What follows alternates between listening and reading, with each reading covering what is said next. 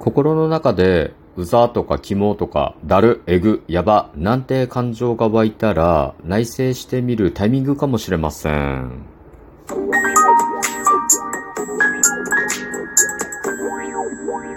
ご機嫌いかがでしょうか ?57 回目の配信です。今日も後日研究所から海運メンタルアドバイザーの占い師明恵がお送りいたします。いつもリアクションありがとうございます。この番組は、熊本のおっさん占い師の私こと明恵が普段気になったことや思ったこと、ためになりそうなことなどをあれこれとつぶやいています。さて今日もタロットカードネタでお話をしたいです。タロットカードにはダイアルカナと呼ばれるタロットを象徴する22枚のカードがあります。今日はね、その中の9番、忍者のカードを中心に進めていきたいと思います。この忍者のカードにはランプを手にした老人が描かれています。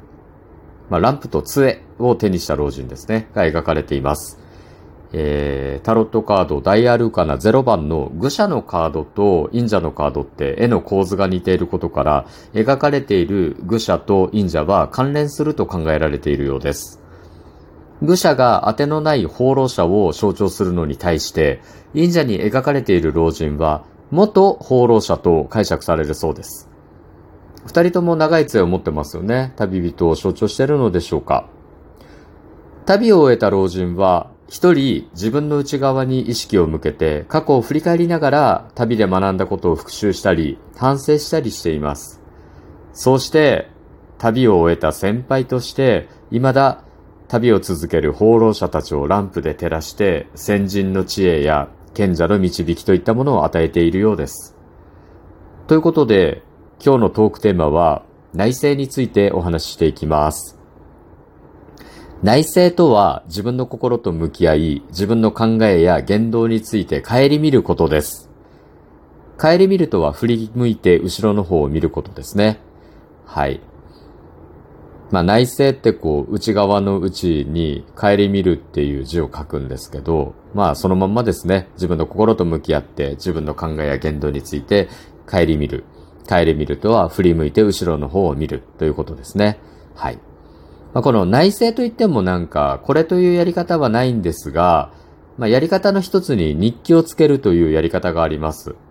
で、この日記をつけるっていうのはね、社会人として知性を伸ばすやり方の一つでもあるんですよ。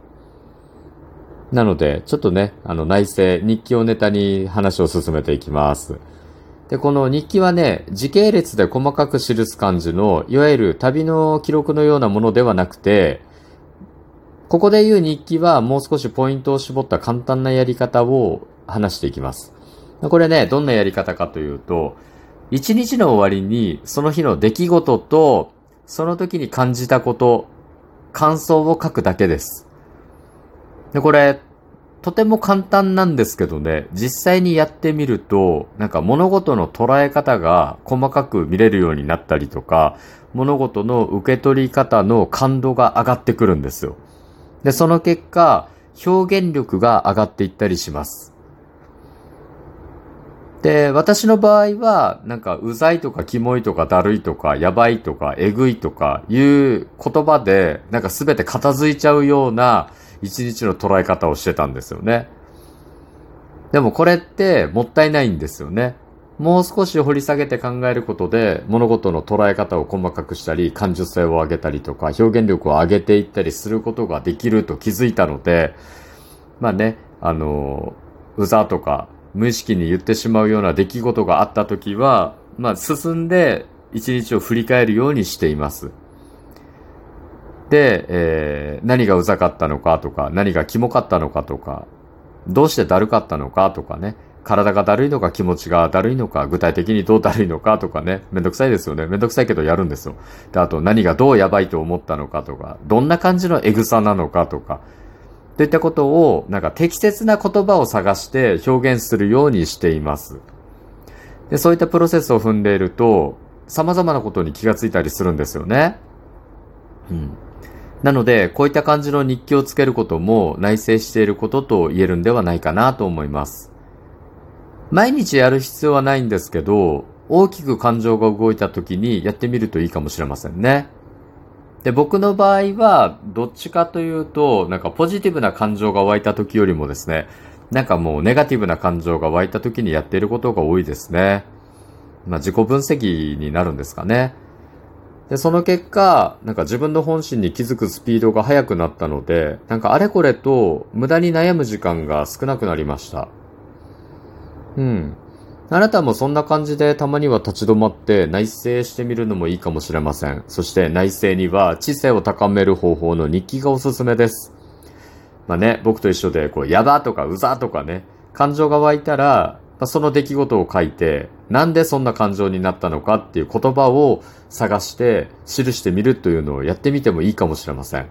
意外とね、ハッとすることが多いんですよ。いろんなこと気づかされるので、ぜひおすすめです。やってみてください。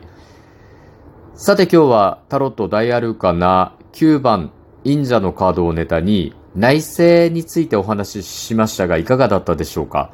お話した内容があなたのお役に立てば嬉しいです。次回も聞いていただけると励みになります。そしてリアクションも本当にありがとうございます。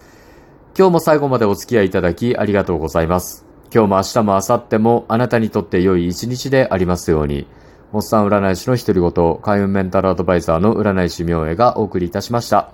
それではまた鑑定や次回の配信でお会いしましょう。バイバイ。